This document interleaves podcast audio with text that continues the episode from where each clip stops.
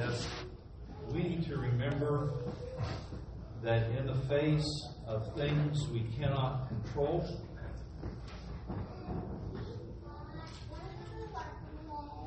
we have God, who is larger than our limitations, stronger than our power, and we deliver those people we love into His hands for Him to do with them what we cannot. And I look across this audience and I see answered prayers. I look and I see saddened hearts that are hopeful of the resurrection and that God is bigger than our sorrows and our sadness. Pick your head up. Psalm 121 Unto the hills do I lift up mine eyes. From whence cometh my help? My help comes from the Lord. Amen? You need to hear that. Now, for all of you who are who are my younger friends, it has been three weeks. I've left it in the bulletin. I have yet to have anybody come to me and tell me the 12 apostles, so I'm going to make this easy for you. It's a little song. Okay? It's a little song. Are you ready for me? You can do this. You can draw from my prize bucket. Okay?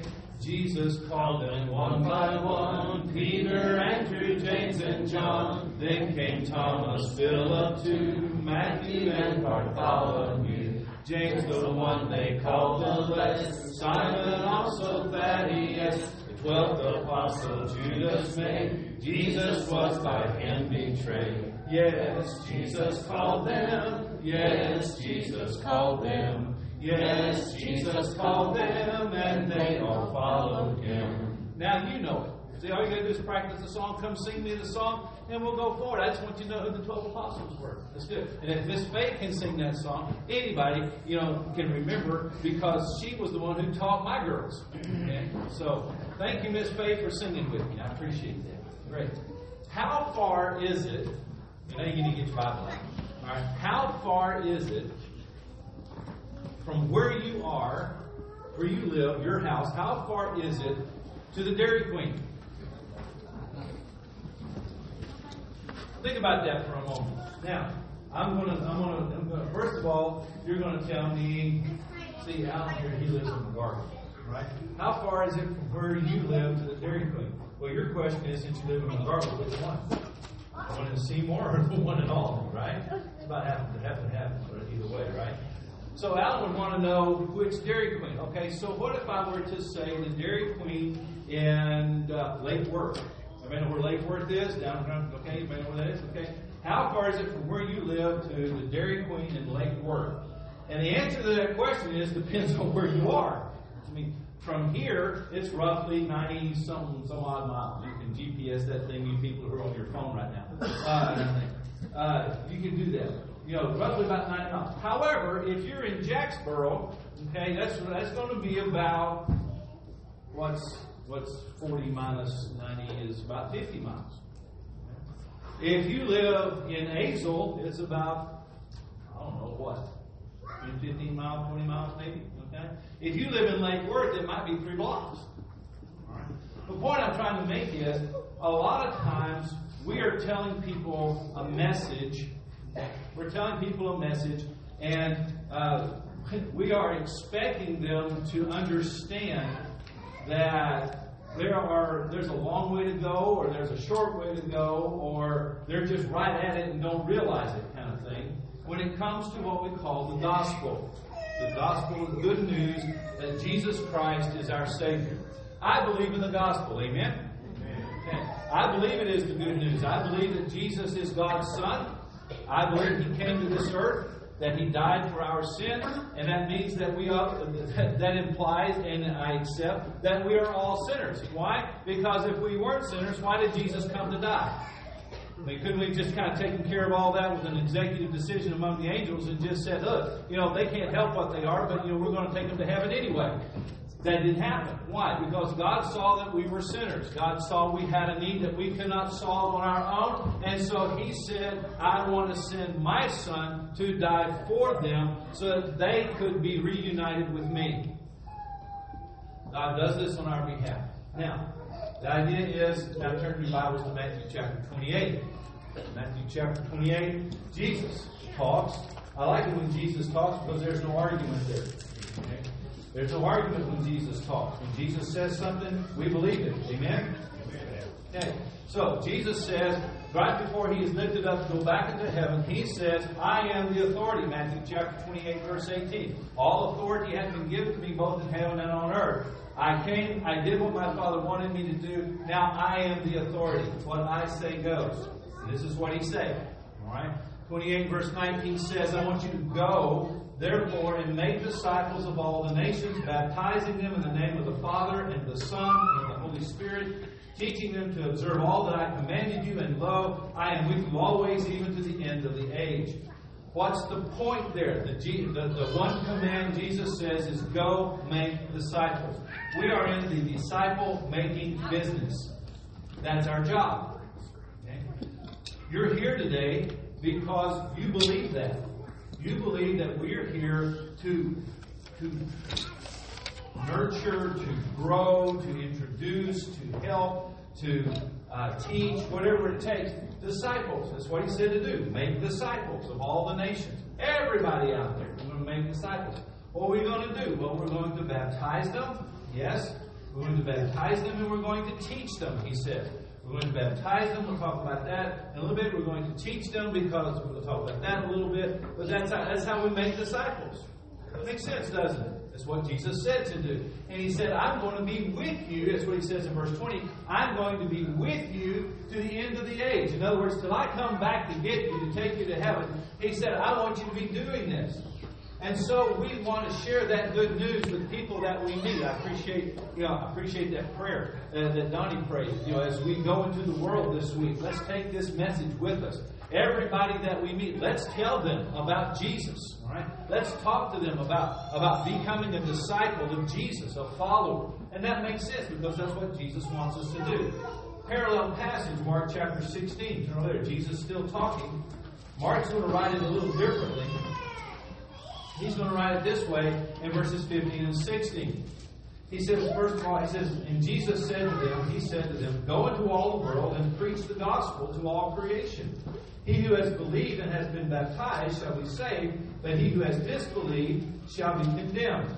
Now, what are we supposed to do? We're supposed to make disciples. He's already told us that. Now, Jesus, same, same group, same idea, but Mark was told to, by the Holy Spirit of God to tell it this way. That means we preach the gospel. Oh, wait a minute. Isn't that that guy's job? Isn't that my job? He wasn't telling just me. All right? He says, I want you to make disciples. How do you do that? You got to go tell them. You got to go tell them. Here you go. I, my sweet wife's out of town checking on her folks, uh, which means that I don't sleep well, so I watch infomercials. It seems to kind of help put me to sleep. Uh, but have y'all noticed that you know there's all these infomercials, you know, all, all those off channels that you get, kind of thing, and you can get all these you know creams and pills and stuff that's supposed to make you more beautiful, kind of thing. I've decided that they don't make you know you, you watch those all night long, right? But the thing is, is that you're going to meet somebody sometime that says, you know what, I have got this book, you've got to read it. It, tells you how to lose weight. Okay? I guarantee you, somebody's going to walk up to me after church today and say, "Where's that book?" They won't hear anything else I've said, but they'll know that I have a book that tells you how to lose weight.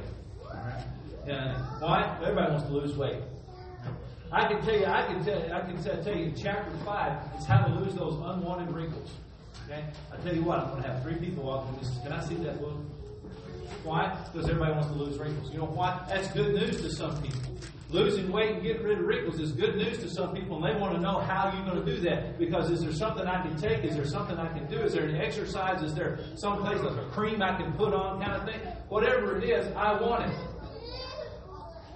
Jesus says, if you're going to go into the world, you need to preach the gospel. Because it's not an infomercial about how to make life better here necessarily. It will. But it's going to have you prepare. It's going to tell you how to prepare for eternity. And that's all that matters. I had a talk with some folks this, this last week. And I stepped in, and, and this, this new mama, okay, she has four months old, twins. I stepped in there and I said, What are your worries? She said, Well, I worry that about my kids. I want them. I said, What do you want for them? I said, I want them to be healthy and I want them to be happy. And I said, You're going to be the most disappointed mama ever. She looked at me, she goes, What do you mean? I said, Because your children are going to go from sickness to illness to sickness to illness to injury to tragedy to accident. I said, All their life. Am I not right? Mom was right nod your head. Okay? You worry all the time about your children, you know, get out there getting hurt. Am I right?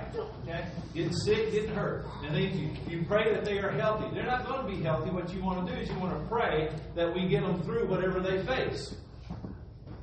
And then she said, Well, I want to pray that my children are happy. I said, Not going to happen.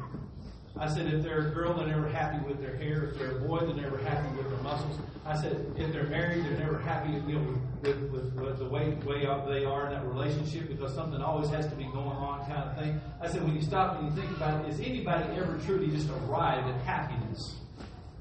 What you want to pray for is that through all the disappointments of life, we want to find contentment with who we are, what we have, where we are, to do the best we can with what we get. All right? I said, now, bottom line, what is it you want from your children? She looked at me and she said, Well, you took away something too I cared about. I said, No, no, what is it? And she's a religious. I said, What is it that you care about? She goes, Well, I want to go to heaven.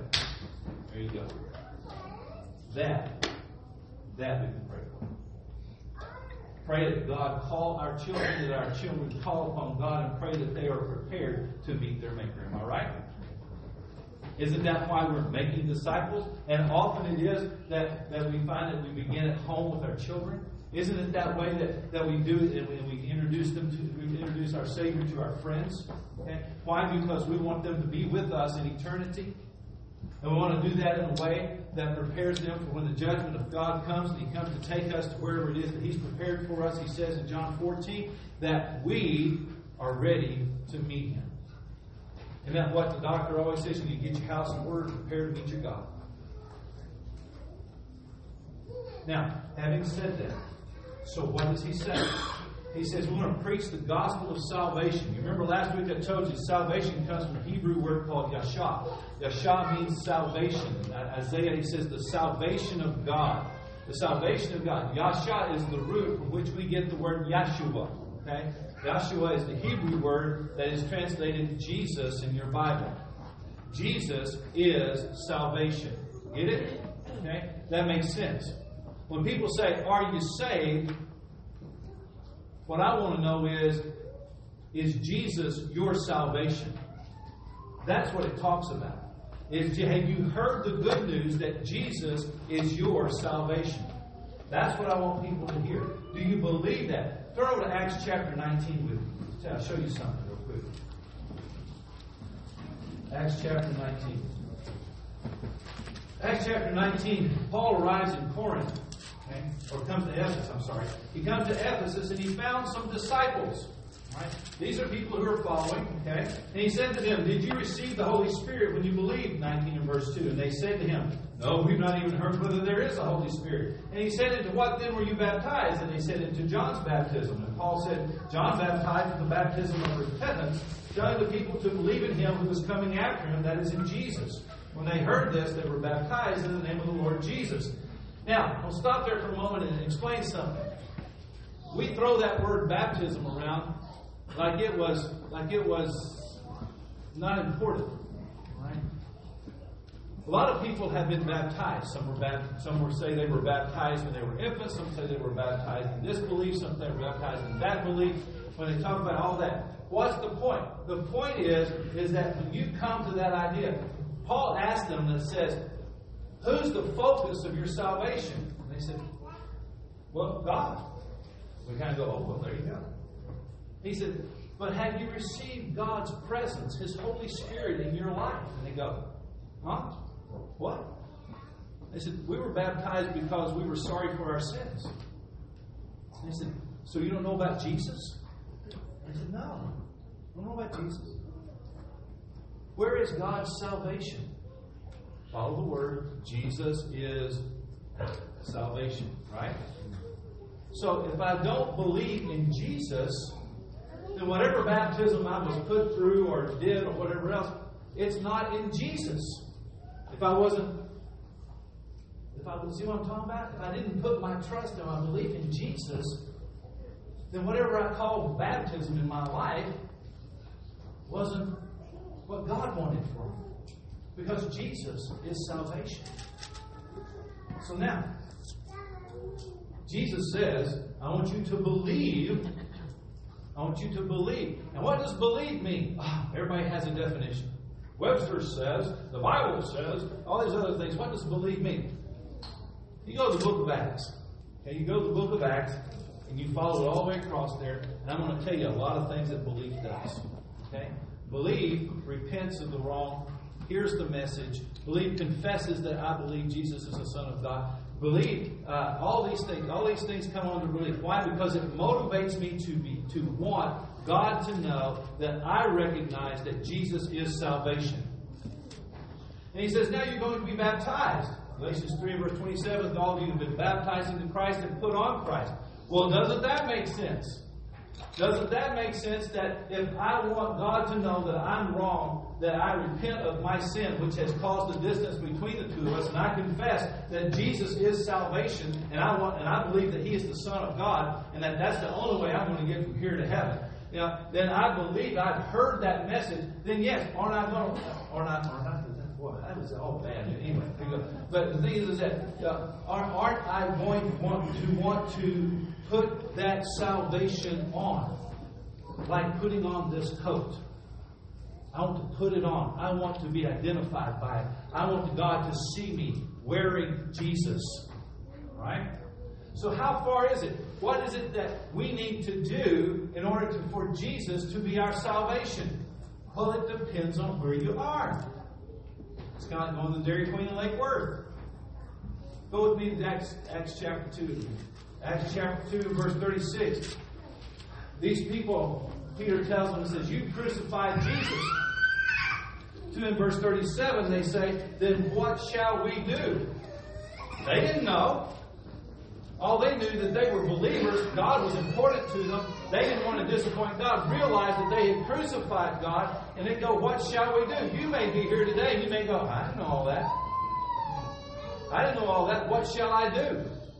And Peter tells them, okay, here's the idea. You've heard the word. Now your belief is going to realize that you need to repent of the sin that you've done and you need to be baptized for the forgiveness of that sin that has caused you to put Jesus on the cross. That makes sense, doesn't it? Get me from where I am to where God wants me to be, so that I then can have the gift of His presence, His Holy Spirit, He says in Acts 2 and verse 38. Now go with me to Acts chapter 8. Love this one. Love this one. You may be here today, and you may feel like you don't fit in. You're an outcast. You may feel like you're uh, single. You may feel like you are uh, sick. You may feel like you are damaged goods in any respect that you want to talk about that. There was a fellow in Acts chapter 8. He's called the Ethiopian. That's where he's from. Don't know his name. He was a treasure. He was a rich man. But those riches didn't stand in the way of him going to Jerusalem to, to pursue his faith. But when he got there, he paid for the trip to get him from Ethiopia to Jerusalem. It's about going from Los Angeles to New Jersey. Okay? Uh, and when, he when he got there, everybody in his company, all the people who took care of his camels, his horses, all the people who were guarding him as they went, who pitched the tents for them, kind of thing, all those people could go into the temple, but he couldn't go because he was a eunuch. Deuteronomy says, No eunuch shall enter the temple of God. But he believed. Yes, he did. And he respected the fact that he believed and came to the God in whom he believed. But God says, You cannot come into my presence. He's on his way home. He's on his way home and he meets a fellow by the name of Philip. Philip comes to him and says, What are you reading? He said, Well, I bought this scroll. It's Isaiah. I don't know what I'm reading. He looked at him and he was reading Isaiah chapter 53, the suffering servant passage. And he says, Who is he talking about, himself or some other? And it says that Philip began to preach unto him Jesus. There you go. So if he's preaching unto him Jesus, he's preaching to him what? Salvation. There you go. He's preaching to him salvation. All right. Interesting idea. When he gets into Isaiah, by the time he gets through 53 talking about Jesus, by the time he gets to Isaiah 56, because I'm taking it that they're moving right across there chronologically, When he gets to Isaiah 56, verses 5 and 6, guess what? God says, Let the eunuch no more, you know, let the eunuch rejoice because I'm going to make a place for him in my house. What house? The house where God lives. The house you couldn't get into before, you can now come in. Why? Because of Jesus. And so this eunuch, who was down the road a bit, okay, this eunuch here's some good news. I couldn't go in and now I am welcome. I was not somebody who was able to enter into God's presence. Now I can come into God's presence. And Peter and Philip says, I'm sorry, Philip says, Do you believe? And he says, I believe that Jesus Christ is the Son of God. Wouldn't you? Yeah. And Peter and Philip said, Well, and the, and the eunuch said, Well, here's water. What keeps me from being baptized? What keeps me from putting on this Jesus, this salvation you talk about, so that I can go into the presence of the God that I love? How far was he? That's how far. You may be here today, and you may be a stinker. You may be a stinker, like old Saul, Acts chapter 9. Saul was so entrenched. He had grown up believing. He had he had went to school. He had gone to school believing. He had grown up. His family was believing. He said, if you were to ask him, he said, well, I'm a part of this group because I am. I, have done all the steps. I am a Hebrew of Hebrews, a Benjamin, Benjamin. I'm a Pharisee, of Pharisee. He said, I am the top of my class. I am the, I am the coupe de grace. I'm the mode on the apple pie kind of thing. He said, that's me, and I'm not going to change. I'm not going to change until he meets Jesus on the road. He falls down on his knees, and a bright light shines around him, and he says, Who are you? You may be a stinker and you may be set in your ways. You may have grown up in some kind of religion, church, whatever kind of thing, but I want to tell you something. You need to meet Jesus.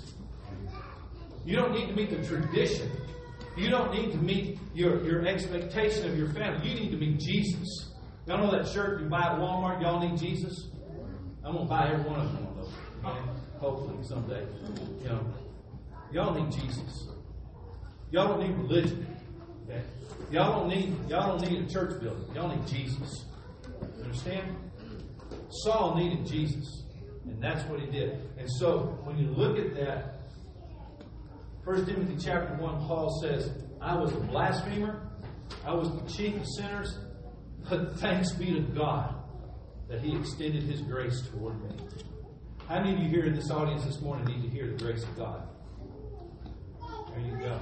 The rest of you, I don't know where you are, you know, but I need to tell you something. You need the grace of God.